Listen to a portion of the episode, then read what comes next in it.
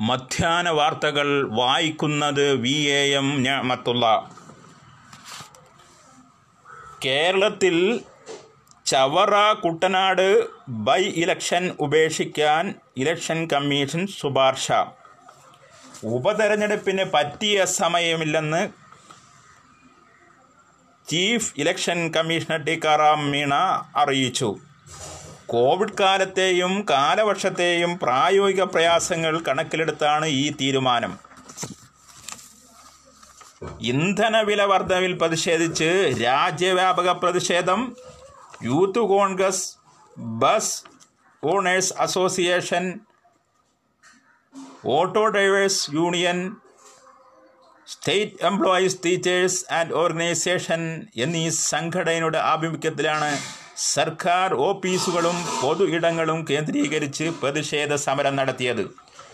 Youth Congress സംസ്ഥാനത്തെ ആയിരം കേന്ദ്രങ്ങളിൽ പ്രതീകാത്മക ബന്ധ ആചരിച്ചു. രാവിലെ പതിനൊന്ന് മണി മുതൽ പതിനൊന്നേ മുക്കാലുള്ള സമയം റോഡോരങ്ങളിൽ വാഹനം നിർത്തി പ്രതീകാത്മക സമരം നടത്തുകയായിരുന്നു.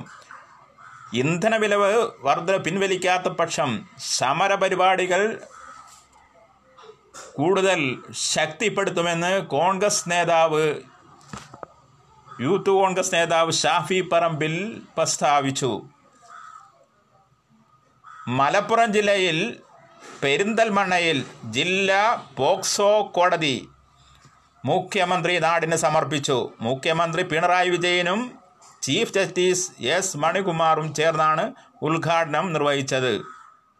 വീഡിയോ കോൺഫറൻസ് വഴി നടത്തപ്പെട്ട ഉദ്ഘാടന ചടങ്ങ് വിശിഷ്ടാൻ നിരവധി ശ്രോതാക്കൾ ചടങ്ങിൽ പങ്കെടുത്തു. കൊളത്തൂർ മേലാറ്റൂർ പെരിന്തൽമണ്ണ പാണ്ടിക്കാട് വണ്ടൂർ എന്നീ പോലീസ് സ്റ്റേഷൻ പരിധിയിലെ കുട്ടികൾക്കെതിരെയുള്ള ലൈംഗിക അതിക്രമങ്ങൾ വിചാരണ ചെയ്യപ്പെടുന്ന കോടതിയാണ് സ്ഥാപിക്കപ്പെട്ടത്. കായംകുളം അങ്ങാടിയും രണ്ട് കച്ചവടക്കാർക്ക് കോവിഡ് ബാധ സ്ഥിരീകരിച്ചതിനെ തുടർന്ന് കടുത്ത നിയന്ത്രണങ്ങളിലാണ്. നേരത്തെ എറണാകുളത്തെ പൊതുമാർക്കറ്റും ഇതുമായി ബന്ധപ്പെട്ട്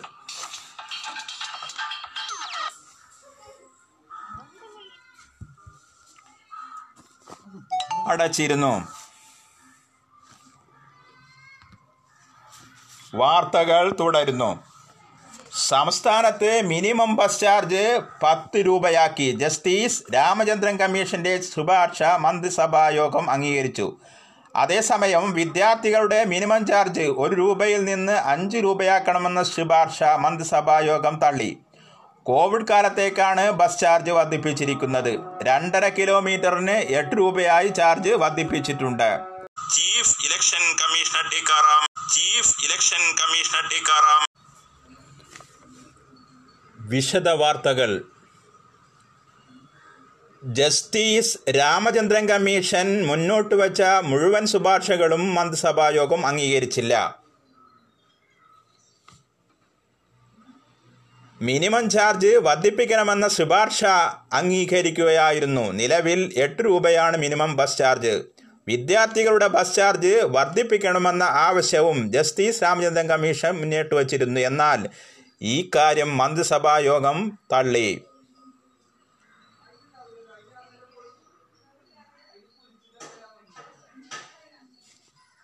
ഇന്നു മുതൽ കടുത്ത ജാഗ്രത തുടരുന്നു അൺലോക്ക് രണ്ടാം ഘട്ടത്തിലേക്ക്. രണ്ടാം ഘട്ട തുറക്കിനുള്ള കേന്ദ്ര നിർദ്ദേശങ്ങൾ അംഗീകരിച്ച പശ്ചാത്തലത്തിൽ കൂടുതൽ ഇളവുകളോടെ കേന്ദ്രം പ്രത്യേക ഉത്തരവിറക്കി.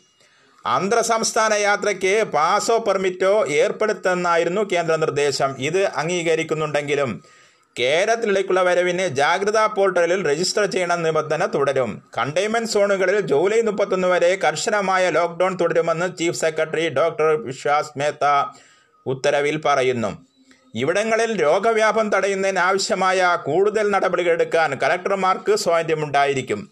ജാഗ്രതാ പോർട്ടലിലെ രജിസ്ട്രേഷൻ വഴിയുള്ള നിയന്ത്രണങ്ങൾ നടപ്പാക്കുന്നത് ബുധനാഴ്ച ചേരുന്ന അവലോകനവും ചർച്ച ചെയ്യും. കേന്ദ്ര സംസ്ഥാന സർക്കാരുകളുടെ പരിശീലന കേന്ദ്രങ്ങൾ ജൂലൈ പതിനഞ്ച് മുതൽ തുറക്കും. ഇതിനായി പ്രത്യേക നിർദ്ദേശങ്ങൾ വരും. സ്കൂൾ കോളേജുകൾ വിദ്യാഭ്യാസ പരിശീലനങ്ങൾ മറ്റ് രാജ്യങ്ങളിൽ വിമാനയാത്ര metro rail cinema theatre gym gymnasium സെന്ററുകൾ നീന്തൽക്കുളങ്ങൾ പാർക്ക് ബാർ ഓഡിറ്റോറിയം മത രാഷ്ട്രീയ കലാകായിക വിനോദ സമ്മേളനങ്ങൾ വലിയ കൂട്ടം ചേരലുകൾ ഇവയൊക്കെ അനുവദിക്കുന്നത് കേന്ദ്ര തീരുമാനപ്രകാരം രാ ആയിരിക്കും രാത്രി കർഫ്യൂ തുടരും. രാത്രി പത്ത് മുതൽ പുലർച്ചെ അഞ്ച് വരെയാണ് കർഫ്യൂ സമയം.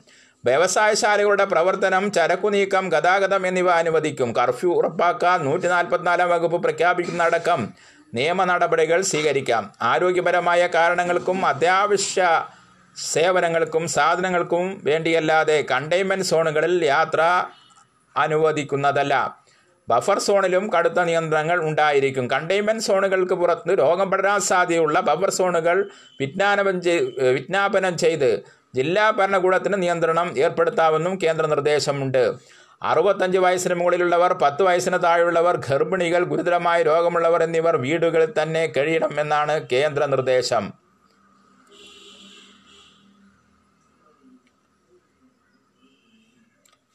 പ്ലസ് വൺ അഞ്ചു ജില്ലകളിൽ കടുത്ത ഷീറ്റ് ക്ഷാമം അഞ്ചിടത്താവട്ടെ കൂടുതൽ സീറ്റുകളും.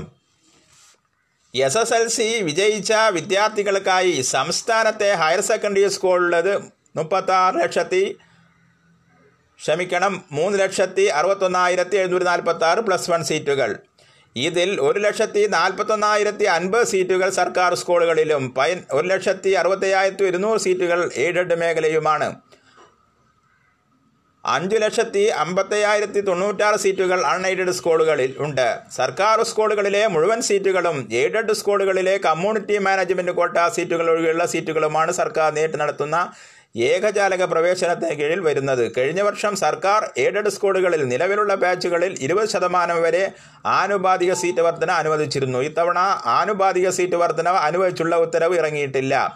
പത്തനംതിട്ട ആലപ്പുഴ കോട്ടയം ഇടുക്കി എറണാകുളം ജില്ലകളിൽ എസ് എസ് എൽ സി വിജയിച്ച കുട്ടികളുടെ എണ്ണത്തേക്കാൾ കൂടുതൽ പ്ലസ് വൺ സീറ്റുകളുണ്ട് അതേസമയം മലപ്പുറത്ത് പ്ലസ് വൺ സീറ്റുകളേക്കാൾ ഇരുപത്തി മൂന്നായിരത്തി നാനൂറ്റി എട്ട് പേർ കൂടുതലായി എസ് എൽ സി വിജയിച്ചവരുണ്ട്. കോഴിക്കോട് പാലക്കാട് കണ്ണൂർ കാസർഗോഡ് തുടങ്ങിയ ജില്ലകളിലും എസ് എസ് എൽ സി വിജയിച്ചവരുടെ എണ്ണം പ്ലസ് വൺ സീറ്റുകളേക്കാൾ കൂടുതലാണ്. അപേക്ഷാ സമർപ്പണം ജൂലൈ പതിനഞ്ച് മുമ്പ് ആരംഭിക്കും. പ്ലസ് വൺ ഏകജാലക പ്രവേശനത്തിന് ജൂലൈ പതിനഞ്ചിന് മുമ്പ് ഓൺലൈൻ അപേക്ഷ സ്വീകരിച്ചു തുടങ്ങും. പ്രവേശന സമയക്രമത്തിൽ തീരുമാനമെടുക്കാൻ ഉന്നതതല യോഗം ബുധനാഴ്ചയോ വ്യാഴാഴ്ചയോ ചേരും. ജൂലൈ പതിനഞ്ചിന് മുമ്പ് തുടങ്ങുന്ന അപേക്ഷാ സമർപ്പണം പത്ത് ദിവസം നീളും. ജൂലൈ പതിനഞ്ച് പ്രസിദ്ധീകരിക്കുന്ന സി ബി എസ് ഇ പത്താം ക്ലാസ് പരീക്ഷ വിജയിക്കുന്നവർ കൂടി സംസ്ഥാന സിലബസിൽ പ്ലസ് വൺ പഠനത്തിന് അപേക്ഷിക്കാൻ അവസരമൊരുക്കും. പ്രവേശന നടപടികൾ ഓൺലൈനായതിനാൽ നിയന്ത്രണങ്ങൾ ബാധിക്കില്ലെന്ന് മന്ത്രി സി. രവീന്ദ്രനാഥ് അറിയിച്ചു. അലോട്ട്മെന്റ് പൂർത്തിയാക്കുന്ന സമയത്ത് സ്കൂളുകൾ തുറക്കാനാകാത്ത സാഹചര്യമാണെങ്കിൽ പ്ലസ് വൺ ക്ലാസ്സുകളും ഓൺലൈൻ രീതിയിൽ തുടങ്ങും. പ്ലസ് വൺ പഠനം ആഗ്രഹിക്കുന്ന എല്ലാ വിദ്യാർത്ഥികൾക്കും സൗകര്യമൊരുക്കും. നിലവിൽ higher secondary T T I polytechnic എന്നിവിടങ്ങളിലായി നാല് ലക്ഷത്തി ഇരുപത്തി മൂന്നായിരത്തി തൊള്ളായിരത്തി എഴുപത്തഞ്ച് സീറ്റുകളുണ്ട്. പ്രാഥമിക വിലയിരുത്തലിൽ എസ് എസ് എൽ സി ജയിച്ച എല്ലാ കുട്ടികൾക്കും പ്രവേശനം ലഭ്യമാകുമെന്നാണ് കരുതുന്നത്. പല ജില്ലകളിലും പ്ലസ് വൺ സീറ്റുകൾ ഒഴിഞ്ഞുകിടക്കുന്നത് പരിശോധിച്ച് ആവശ്യമായ ക്രമീകരണം നടത്തുമെന്നും മന്ത്രി പറഞ്ഞു. മുൻ വർഷത്തെ അപേക്ഷിച്ചത് ഒമ്പതിനായിരത്തി നാനൂറ്റി പന്ത്രണ്ട് വിദ്യാർത്ഥികൾ കുറവാണ് ഇത്തവണ എസ് എൽ സി ജയിച്ചത്.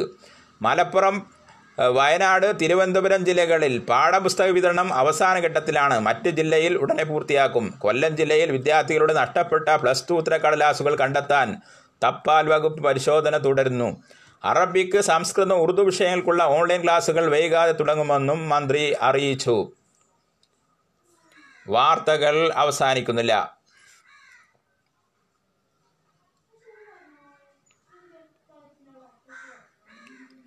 വിശദ വാർത്തകൾക്ക് നൈറ്റ് എഡിഷൻ കേൾക്കുക. വാർത്ത അവതരണവും ക്രോഡീകരണവും വി എ എം ഞാമത്തുള്ള